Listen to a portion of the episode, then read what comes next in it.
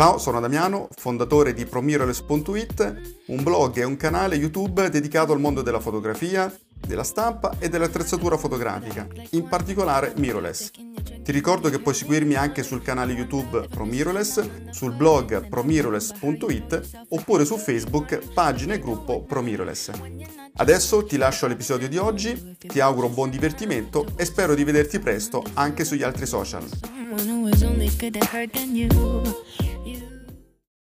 Cari amici, ben arrivati in questa nuova riflessione fotografica, riflessione lampo, però importante.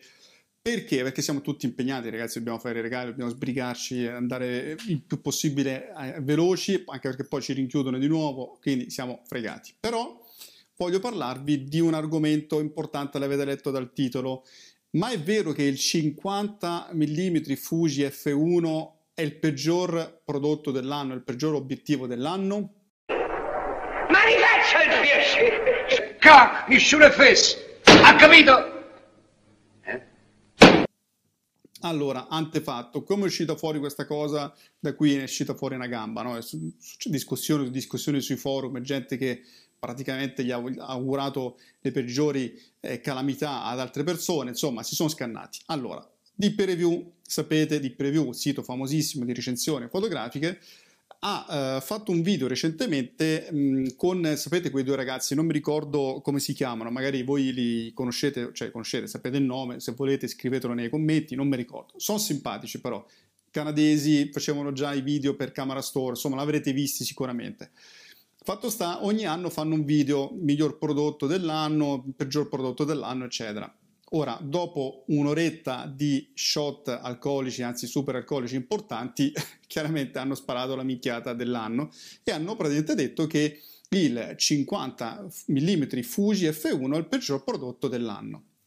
Ora, io posso, come dire, dissentire su alcune scelte strategiche da parte di Fuji, cioè ad esempio io quando Fuji decise di non fare più il 33 mm, non mi ricordo se era il 30 o 33 mm f1 perché è troppo grande, troppo costoso, non lo so per quale vero motivo, insomma poi hanno deciso di non farlo più, eh, dissi che per me era una stupidata abbandonare un progetto il 30 mm, un'ottica luminosa, piuttosto che un 50 mm f1 di cui nessuno francamente sentiva il bisogno, perché il 56 1.2 è già un ottimo obiettivo, insomma, bastava che avessero aggiornato il motore del 56.1.2 l'avessero reso tropicalizzato era praticamente un'ottica perfetta. Quindi massima resa minimo sforzo. Però sapete che i giapponesi sono così ogni tanto quando prendono i dritti a loro vanno eh? cioè non, non li smuovi neanche di un centimetro. Pro e contro di una cultura sono fatti così. Quindi hanno deciso no, il 30 mm è troppo utile, troppo figo, andiamo al 50 mm. Vabbè, hanno fatto questo 50 mm. 50 mm ragazzi che, che tra l'altro noi stiamo testando, quindi non è che parlo così a sproposito, vedrete la recensione, insomma, eh, poi a seconda di quando vedrete il video, magari la recensione, la recensione è già stata pubblicata, andate nella playlist Fujifilm, insomma la, la vedrete del canale. Anzi, ricordatevi di iscrivervi al canale se l'avete fatto. Quindi, insomma, l'obiettivo lo stiamo testando. Ora, ripeto, per me era un'ottica non necessaria, il 56 andava già bene. Per me, ehm, come dire, hanno fatto quest'ottica e l'hanno proposto eh, ad un prezzo giustificato no, questo è difficile dirlo perché il tema economico è sempre molto eh, difficile da analizzare. Sicuramente un prezzo importante considerando un corredo a PSC, siamo intorno ai 1600 euro, 1500, 1600 a secondo insomma, del negozio, eccetera, eccetera. Quindi un prezzo importante, vedremo poi se si rivenderanno oppure no, insomma lì sarà, dipenderà insomma dalla, a posteriori se hanno centrato eh, il, gli obiettivi commerciali oppure no. Ma francamente l'analisi, eh, anzi l'osservazione di, eh, di preview, perché alla fine ok l'hanno fatta loro, ma poi in nome di preview, eh, la trovo un'affermazione folle da tanti punti di vista. Prima di tutto, ragazzi, allora cominciamo a ragionare, attiviamo un attimino il cervello. 50 mm f1. Allora ditemi voi chi è quel tipo di fotografo, in che genere fotografico verrà utilizzato un'ottica 50 mm f1? Beh, vi lascio qualche secondo per pensare. 3, 2, 1. Se avete detto paesaggio, probabilmente cioè, avete sbagliato hobby, cioè cambiato, andate a fare un'altra roba. Sicuramente, ma sic- avete detto che è pensato per il ritratto, tutt'al più per il reportage e luce ambiente, cioè 50 mm f1 è un'ottica palesemente da ritratto, sulla PSC sono moltiplicate per 1.5, è, è chiaro che è un medio tele da ritratto. Ora, nel ritratto, ragazzi, ma l'ipernitidezza, perché poi il tema alla fine si conclude qui, no? Ma l'ipernitidezza non è, su, non è così nitido, a parte il fatto che è nitido, e ripeto, faremo la, la recensione, insomma, vedrete comunque è un'ottica nitida. La l'ipernitidezza, ragazzi, nel ritratto non solo non è una cosa auspicabile, ma è anche fastidiosa. Perché pensiamo ad alcuni contesti dove quest'ottica probabilmente avrà un certo riscontro commerciale, cioè la fotografia, ad esempio, beauty, quindi rivolta alle ragazze, o alla fotografia di matrimoni. Ora, i matrimoni, ragazzi, oggi si sposano più a 20 anni quando c'è una pelle che era una rosa. Oggi ti sposi a 35, 40 anni e onestamente la pelle di una ragazza, per quanto è tenuta bene, curata, si mette le cremine, tutto quello che volete, oggettivamente è un po' passata, cioè insomma ha qualche piccolo difetto, più o meno, a volte ci sono persone che hanno una pelle meravigliosa, però normalmente vediamo che la pelle è un pochino più secca, insomma, aspetta, no? i segni dell'età che ci sta è normale, non è che sia niente di, di grave.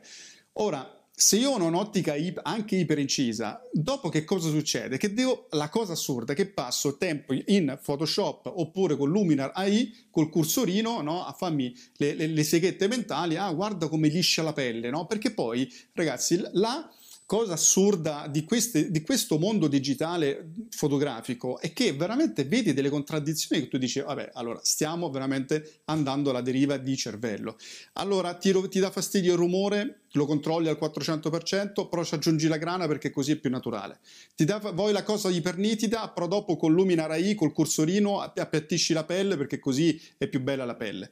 Ora, se tu fai fotografia professionale di beauty, ci sta e vendi, insomma, fatta per, perché magari vendi rossetto, i trucchetti, eh, rossetto, il trucco, il, non so, quello che vi pare a voi per, per il, il, il, volto, ci sta che un professionista curi perfettamente la pelle, cerchi di omogene, omogenizzare i passaggi, insomma, così tonali della pelle che a volte non sono bellissime, no? sono delle chiazze magari un po' più rosse, delle cose, quindi ci sta che c'è una, una lavorazione di questo tipo. Ma soprattutto il fotomatore che vuole l'ottica iperincisa e poi dopo si entusiasma con Luminar I perché fai col cursorino e, e, va ad appiattire il volto, tra l'altro in maniera schifosa, perché diciamolo pure, vedete che è follia. Cioè, lo capiamo che è follia? No, perché se non lo capiamo è grave, ragazzi, è grave, grave, grave. Oppure la persona vuole la macchina con 100 milioni di pixel e poi non stampa più e pubblica su Instagram Ragazzi, è grave, cioè non ci siamo. Non voglio fare la predica, ma ragazzi, ma, ma vi rendete conto? Prima fotocamera da 5 milioni di pixel, 10 milioni di pixel, le persone stampavano, giustamente hanno detto ah, ci piacerebbe una maggiore risoluzione perché possiamo fare stampe un pochino più grandi con un maggior dettaglio e va bene. Le fotocamere hanno fatto dei giusti passi avanti, i sensori sono diventati più definiti con più megapixel e eh, sicuramente ne ha tratto la stampa. Poi cosa succede? Adesso facciamo da 50-60 milioni di pixel, la gente non stampa più, però pubblica le foto su Facebook compressione mostruosa, Instagram compressione mostruosa, social e così via, e uno si chiede, oppure semplicemente comunicazione anche pubblicitaria praticamente online. Quindi capite che c'è il mondo della fotografia digitale, ha tante cose belle, ma purtroppo ogni tanto ci sono delle derive schizofreniche che fanno paura, cioè fanno paura ragazzi perché fanno ridere. Allora torniamo al 50 mm, poi io mi lascio prendere, vabbè, lasciamo perdere. Insomma, 50 mm f1. Quindi secondo me l'assurdità è che un'ottica pensata per il ritratto non, non, puoi ragionare in termini di ipernitidezza, che ripeto tra l'altro è una nitidezza assolutamente adeguata per il tipo di eh, genere a cui è rivolto ma devi pensare nella sua versione olistica, cioè la foto va guardata nel suo insieme, soprattutto quando pensi a questo tipo di ottiche, che è il look, il mood che ti dà, che è la cosa più importante per cui spendere i soldi. Il Noctilux eh, di Onlaika, cioè non lo compri solo per lì e per nitidezza, ma perché ti dà un look particolare, che è la cosa così su Misumilux, per fare un altro esempio, insomma, serie 1 e 4, sono ottiche che al di là della nitidezza serve il look, lo sfocato, la progressione dello sfocato, la, il volume, la plasticità. Perché se ragioniamo solamente da ingegneri, vivisezionando l'immagine e quindi va a analizzare elemento per elemento senza contestualizzare, cioè perdi completamente il senso per il quale magari quell'ottica è progettata. Perché se ragioniamo così, allora mi stai dicendo che un Tessar è, è meglio di un Planar, oppure che un Elmarit è meglio di un Sumilux, no? Schemi ottici diversi, l'Elmarit pensato per, più per il paesaggio, per il reportage, insomma, ottica più incisa, più dura, più netta il Sumilux, se vogliamo, un po' più morbido, o il Planar, un'ottica molto che dà una grande plasticità, morbido, avevano anche eh, un, un, flare particolare, molto sognante, molto usato nel mondo della, della, del ritratto.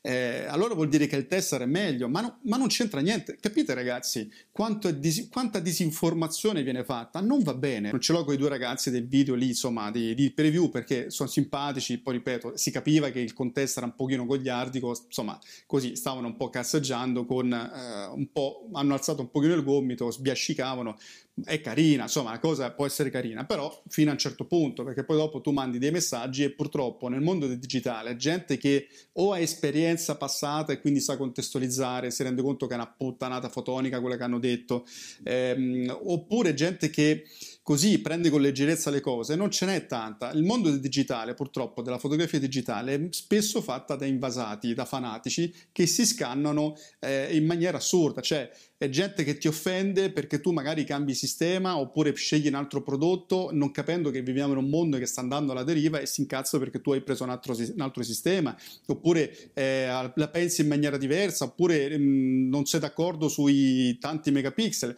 Cioè il mondo della fotografia digitale è fatta da cani sciolti cioè da tanta brava gente, da tanta gente in gamba, capace, ma purtroppo da, dalla massa. Quando tu apri le porte alla massa, tiri dentro qualsiasi cosa e gente che ha esperienza, competenza, senso critico non ce n'è tanta tanta tanta, lo dico con molta franchezza.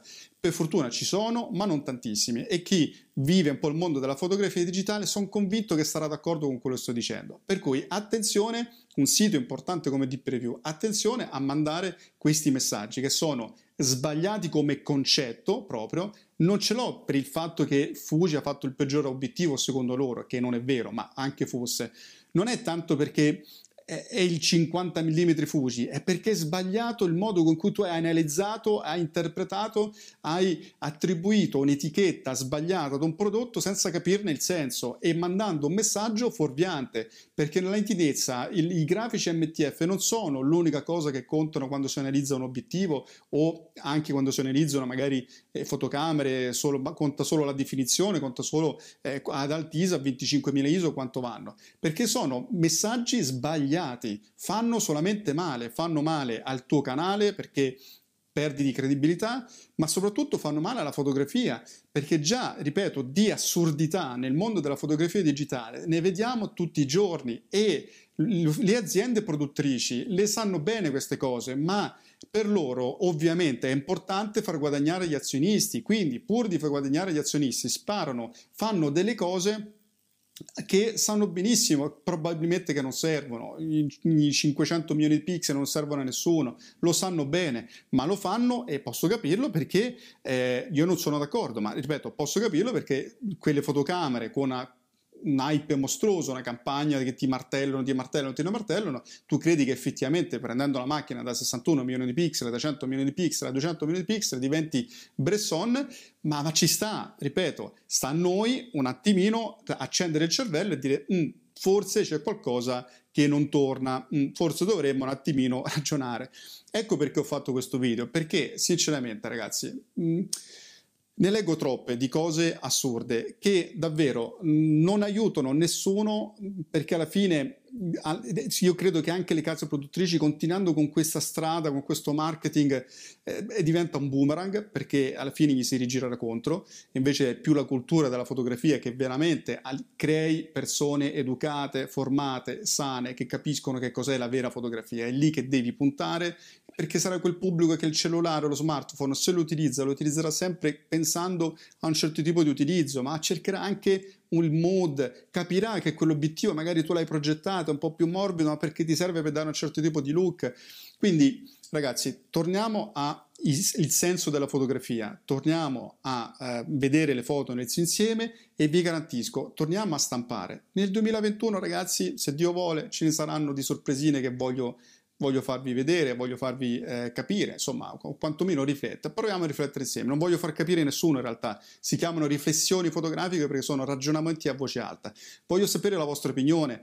Grazie a Dio voi scrivete tanti commenti, mi fa molto piacere, li argomentate, molti altri, vabbè, sono un pochino così, eh, diciamo lapidari, utilizziamo questo termine Invece molti l'argomentano e usano, il cervello. Però vorrei che la fotografia digitale non si riducesse semplicemente a quanti megapixel ha un sensore e, oppure a quanto a 1,4 quanto inciso l'ottica ci sono altre cose che contano. Sicuramente la definizione può essere comoda, ma se ragionassi così, allora a quel punto il 51.2L, ma buttiamolo pure nel cesso perché è un pochino morbido, l'85.2L, ma buttiamolo pure nel, ru- nel rudo, come dicono a Parma, nella spazzatura, perché tanto è morbido, e così alcune lenti magari presferiche laica. Io l'unica cosa che vi dico è, volete buttarle? Volete buttarle? Va bene, però ditemi dove le buttate perché le vado a raccattare io. Ragazzi, mi fate sapere cosa ne pensate. Ciao.